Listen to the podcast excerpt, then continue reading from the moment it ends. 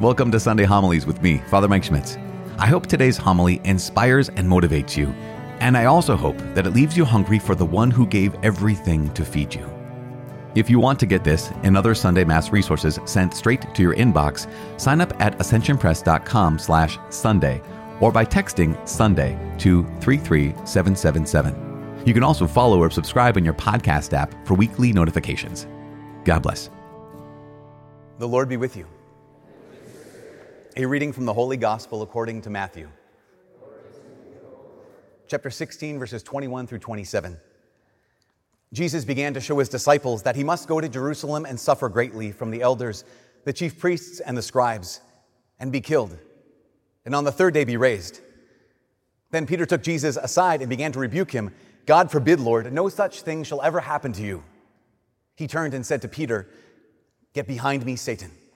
You are an obstacle to me you are thinking not as God does, but as human beings do. Then Jesus said to his disciples, Whoever wishes to come after me must deny himself, take up his cross, and follow me. For whoever wishes to save his life will lose it, but whoever loses his life for my sake will save it. What profit would there be for one to gain the whole world and forfeit his life? Or what can one give in exchange for his life? For the Son of Man will come with his angels in his Father's glory, and then he will repay all according to his conduct. The Gospel of the Lord. Wait, you'd have a seat. So I mentioned that last weekend uh, it was kind of the it's the season of questions, right? So you get to know people and you have to ask all the questions because students are back and it's awesome. Um, but it's also the season. Um, how I say this? It's a season of where you're invited to do a bunch of stuff. Like, so last Thursday, we had the Student Activities Fair. And so, if you know what that is, is basically every student organization, every club on campus puts out a booth. And it's really weird because I don't know if this is only a Midwest thing, but like, where I'm like standing behind the booth or we're standing behind the booth, like, no one makes eye contact. That's kind of like against the rules because they're just like, they keep their eyes low. And you, you just want to, as you're walking past, because if you make eye contact, then people are like, hi, can I help you, I interest you in my thing? And you're like, I don't want to talk. But we're Minnesotan, we don't want to tell anyone that. We just kind of just avoid eye contact. That's what we do. And so it's, it's, this, it's this massive day where you just get invited to do whatever you want. In fact, I remember there was a couple years ago, we had a student, she said after the student activities fair, she had signed up for 88 different student organizations. Um, one is because she wanted to try new things. The other one is she said, ah, because Father, you know me, I can't say no to anyone. And I'm like, yeah, I get that. I see that. And I feel that too because that's one of the things, like one of the things I think every one of us struggles with is just simply saying no. And, that, and this is just so important. In fact, it, saying no is a necessary thing that we have to learn how to do. In fact, we are not fully ourselves unless we learn how to say no. And I don't know who needs to hear this right now, tonight, but I want to let you know that no is a complete sentence. That if someone asks you to do something, you don't have to give a reason, you don't have to give an excuse, you don't have to, you don't have to tell them why. You can simply say no. Or if you're Minnesotan, you can say no, thank you. But other than that, it's just, it's so important. And if we, if we can't say no, then we can't establish boundaries. In fact, think about this a kid, a child uh, who's developing, who's growing. What is a toddler's favorite word? Who just learns how to speak? Favorite word is no. And why? Because it's remarkable to realize that as soon as they discover that there's a, there's a self, that there's a me in this whole thing, the first thing they start doing is setting up boundaries. The moment a, a, person realizes that they are a person, the moment a self realizes that they are a self, the first thing they start doing is saying, I don't want that. And I'm setting up boundaries by saying no. That's why a toddler's favorite word is no, and a parent's least favorite word is no. But it's necessary. In fact, we will never, ever be the people that God has called us to be until we learn how to say no. And even more than that, to say no to a certain someone. We will never be mature human beings, much less mature Christians, until we learn how to say no to ourselves. To, say, to look at ourselves and simply say no. Because the self has a tendency to be a tyrant, and the self will constantly demand that we say yes. But to be fully free, we have to be able to say no, and we have to, be also, we have to also be able to say no to ourselves. No is powerful. I just want to say that. No is powerful. But here's the question we have to ask What is no for? Like, why? Why is it necessary for us to learn how to say no? We'll come back to that in a second.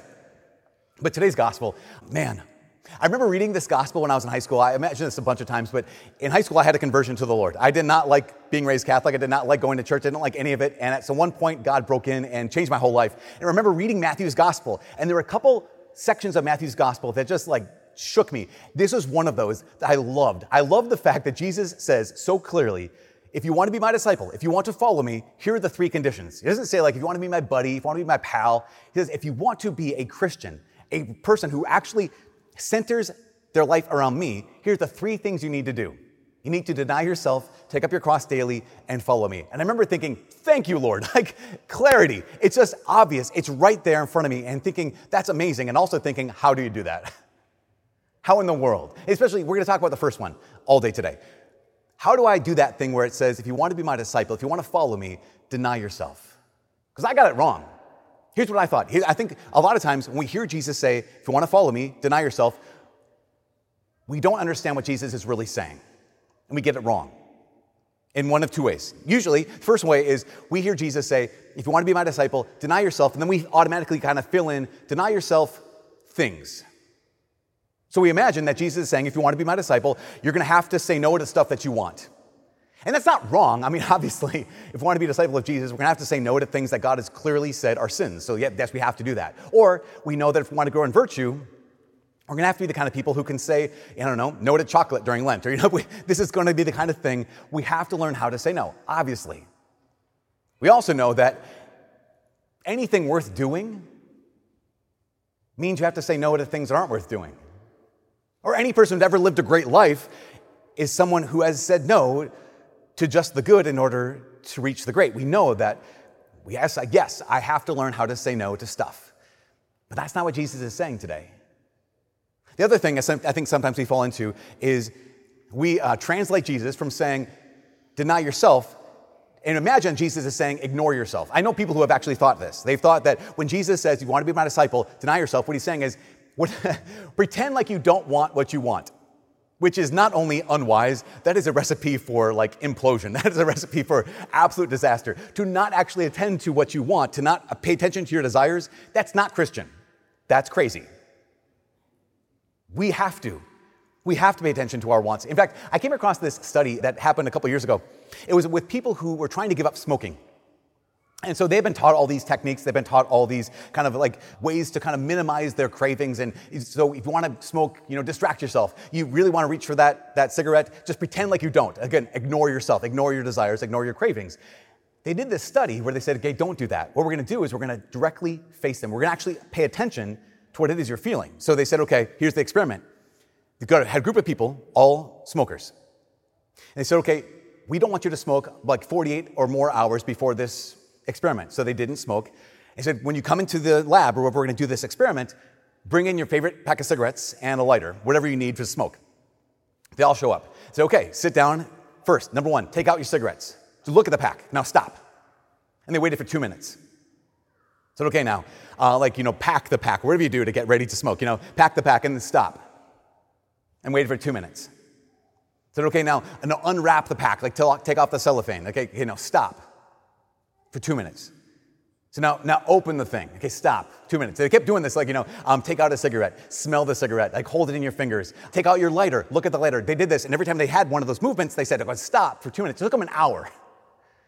And no one lit a cigarette. In fact, after an hour, they said, okay, now you can go home. No one got a chance to light a cigarette. But it was remarkable because they said that this one group of people that they had primed ahead of time, the next week, almost 50% of them had reduced their smoking. And it wasn't because they were distracted, it wasn't because of any, it was because that when they went into this experiment, the experimenters said, okay, here's, they taught them this thing called surfing the urge. And the surfing the urge was this it was basically saying, when you have a craving, pay attention to it. When you have a desire, pay attention to it. And let yourself feel the craving. But you know this. You know that the crave is to come and the crave is to go like a wave. When you're amongst the waves, do you guys know this? Have you ever been in the ocean? You don't fight against the wave, you ride the wave. So they taught these people not to distract themselves from their desires, not to distract themselves from what they wanted, not to pretend they didn't really want it, but to attend to it. And then in those two minutes, they would write down okay, here's the craving, here's how I'm surfing the urge. I'll let it come, and I'm just gonna let it pass.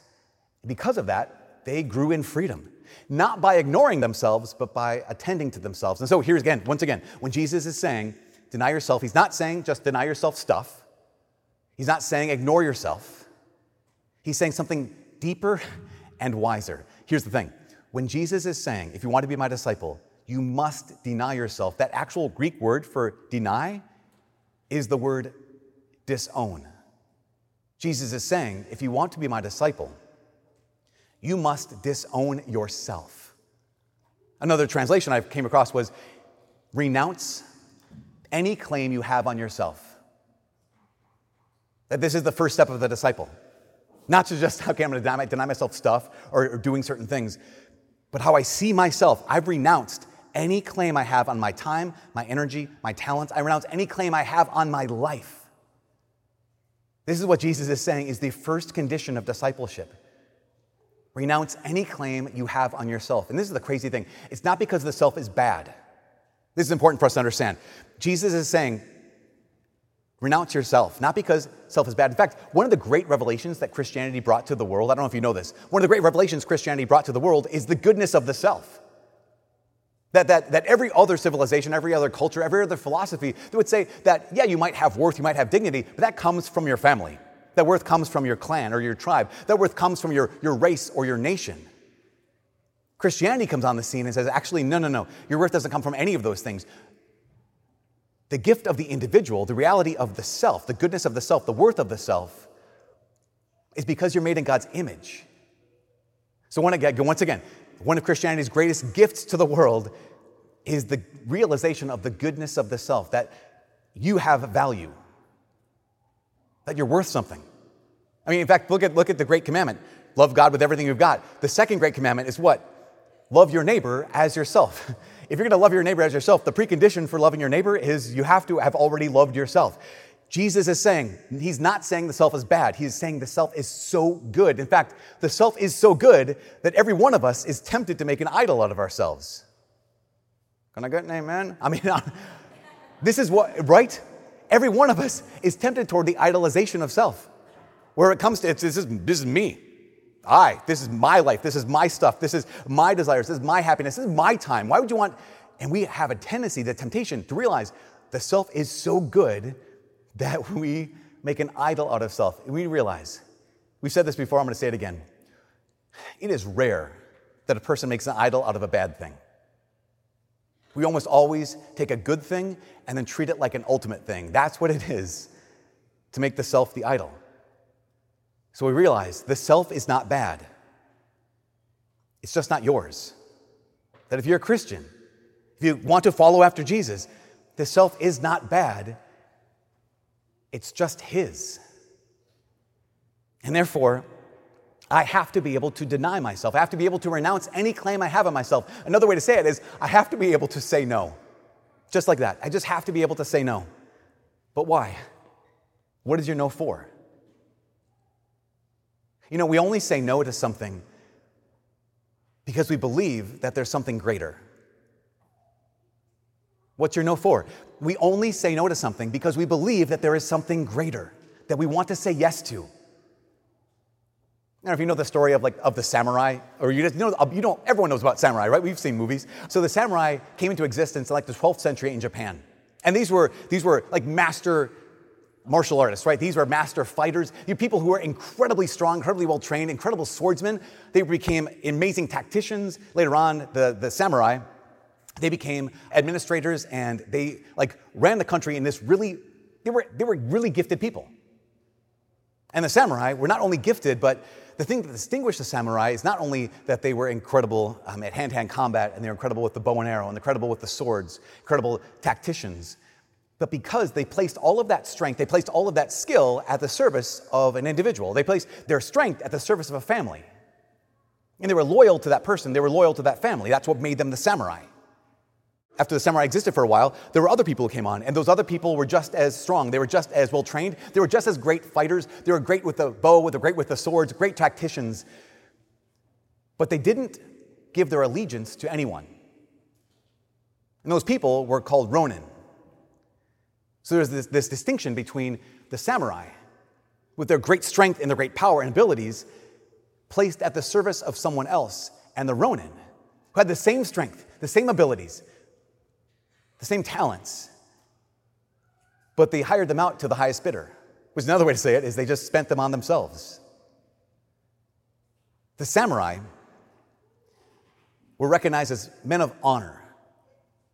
They had nobility. And the Ronin, actually, Ronin is Japanese for wave man, meaning that wherever the waves go, they just go.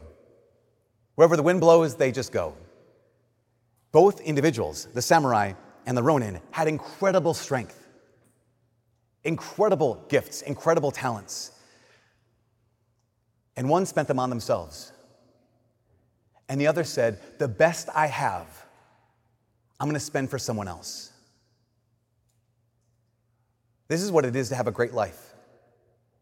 Not just to have talents, not just to have strength, not just to have abilities, but to put the best you have, to give, to offer the best you have for the sake of something greater. When you think about a life lived like that, say, I'm going to give the very best that I have to offer for the sake of something even greater. I'm going to give the best of myself for something that I think is even more important than myself. When I think about this, I think about moms and dads. You know, there's something about uh, moms and dads who have lived their lives well, have, have parented really, really well. Uh, they are tired. they are different because they've spent the very best they have on their kids. They've placed their youth at the service of raising these new people. They've placed their, their faith at the service of using the, raising these new people. They place their lives at the service of, of raising these, these, these young people. And it costs something. They've taken the best they have and they've used it for the sake of their kids. In fact, I watched this video recently. It came up on my feed a couple weeks ago. And it was of two sisters. I think they're in their teens or maybe college age. They were watching a video of their parents' wedding and, and they're both crying. And one sister is filming the other sister as she's crying. And they're not crying because the wedding was so beautiful. The one sister is saying, Look at them. She says, They were so young and they were so happy and they were so in love. And then we happened. She said, We ruined them. That's our fault. And part of that is true. Yes, that's what kids do. but what parents do is they say, But I want to give, I want to offer the very best I have to offer because I believe that it's worth it. I believe there's something greater than just me. You know, every, every year we get a new group of focus missionaries. So, FOCUS stands for Fellowship of Catholic University Students. Some of you know our FOCUS missionaries, and every year I'm just amazed by this. What FOCUS missionaries are, they are young men and women who have just graduated college. And rather than the first thing they do, go out and get a big job, go out and get a, get, make an impact in the world, what they do is, I'm amazed by this because every single year, hundreds, hundreds of college graduates say, okay, I have more strength now than I'll ever have. I have more potential now than I'll ever have. I have more energy now than I'll ever have. And what I want to do with that strength, what I want to do with that potential, what I want to do with that energy, what I want to do with all the, everything I have to offer is I'm going to place it at the service of the gospel.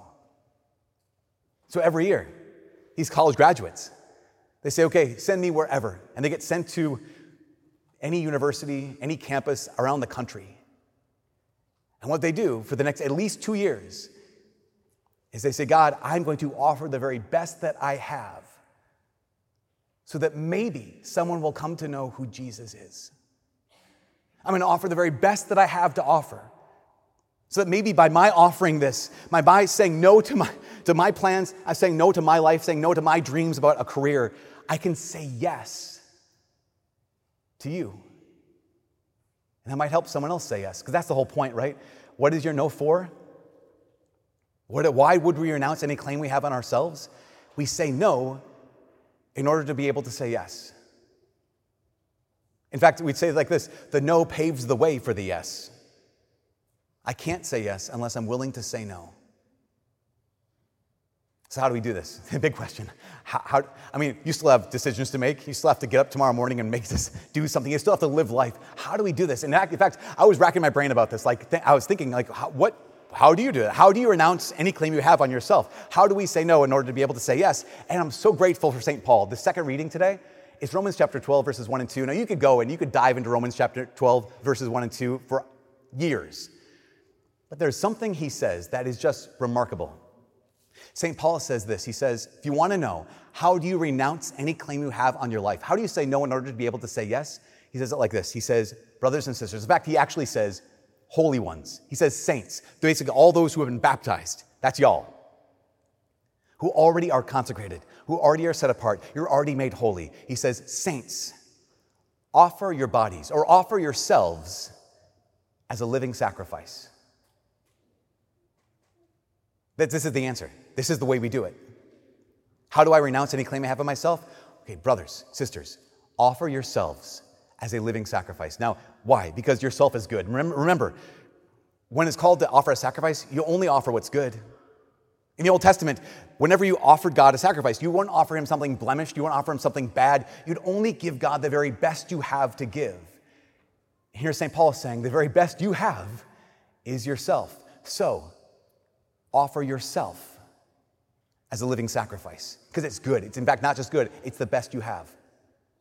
The second thing he says is a living sacrifice. Now, I don't know if you know about this, but if you go back to the Old Testament, there's no such thing as a living sacrifice. In fact, every sacrifice that is offered to the Lord, it's, it's, it's dead. You know, you have, you have to kill the thing in order to offer the thing. There's no such thing as a living sacrifice. There's only dead sacrifices. But Paul says, no, no, no. You are a living sacrifice. Why? Because he's saying you have to go on living. I still have to live tomorrow. I still have to make decisions tomorrow. I still have to go about my life. Yes, you're right. Here's how you do it go about your life, make decisions, knowing that every part of your life can be a living sacrifice. Knowing that every decision in your life can be a living sacrifice. Knowing that every moment in your life can be a living sacrifice. A living sacrifice offered to God. Again, we, we don't offer ourselves because it's bad, it's just because it's not mine. That we get to say, God, this is yours. And this is the last thing. It's super simple. So sometimes we hear this and go like, well, how do I do that? It's really, really simple. It's nothing, it's no more complicated than simply coming before the Lord and saying, okay, God, um, this. God, I offer this. It's yours. Whatever that is. Just saying, God, I offer you this moment. God, if you have to go to work tomorrow or Tuesday, God, I offer you my work. Get in your car and drive there. God, I offer you this drive. Maybe tonight you're going to be going home and be sweating. God, I offer you this, this perspiration. This is my offering to you. Maybe, maybe actually after this Mass, maybe you're going to go out. It's so hot. Maybe you're going to crack some kind of cold beverage of some sort. God, I offer you this. Because we can offer God our rest as well. Remember, if you're a living sacrifice, that means every moment of your life, both the great moments and the difficult moments, both the, the moments of struggle and the moments of joy, that means every moment can be offered to God as an act of worship. God, I give you this thought, I give you this struggle. If you have a memory that keeps popping back up, and maybe it's a memory of sadness or memory of regret, God, I offer you this memory. It's yours. Your joy, your grief, God, it gets to be yours.